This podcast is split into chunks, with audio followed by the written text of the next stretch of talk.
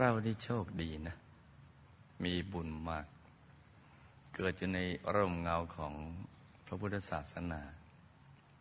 มีพระสัมมาสัมพุทธเจ้าท่านเป็นพระบรมศาสดา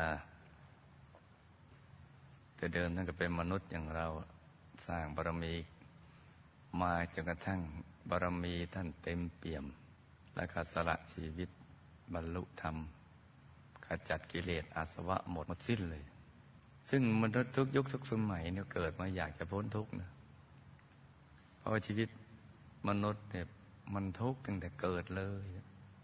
เรื่อยมาเลยก็ตั้งตายนะอยากพ้นแต่ไม่รู้จะพ้นยังไง เพราะไม่รู้วิธีการพระสัมมาสัมพุทธเจ้าท่านไปค้นพบ อีตรงในที่อัศจรรย์อัศจรรย์มาก ๆ เลย พบเจออะไรเป็นทุกข์อะไรเป็นสาเหตุ แล้วก็จะแก้ได้อย่างไร ก็ตั้งถึงวิธีการ ท่านดีจังเลยนะ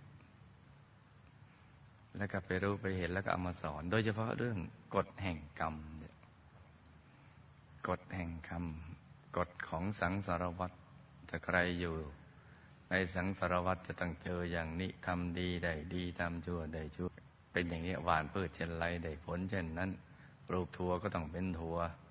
ปลูกงาก็ต้องเป็นงา ปลูกถั่วจะไปเป็นงาไม่ได้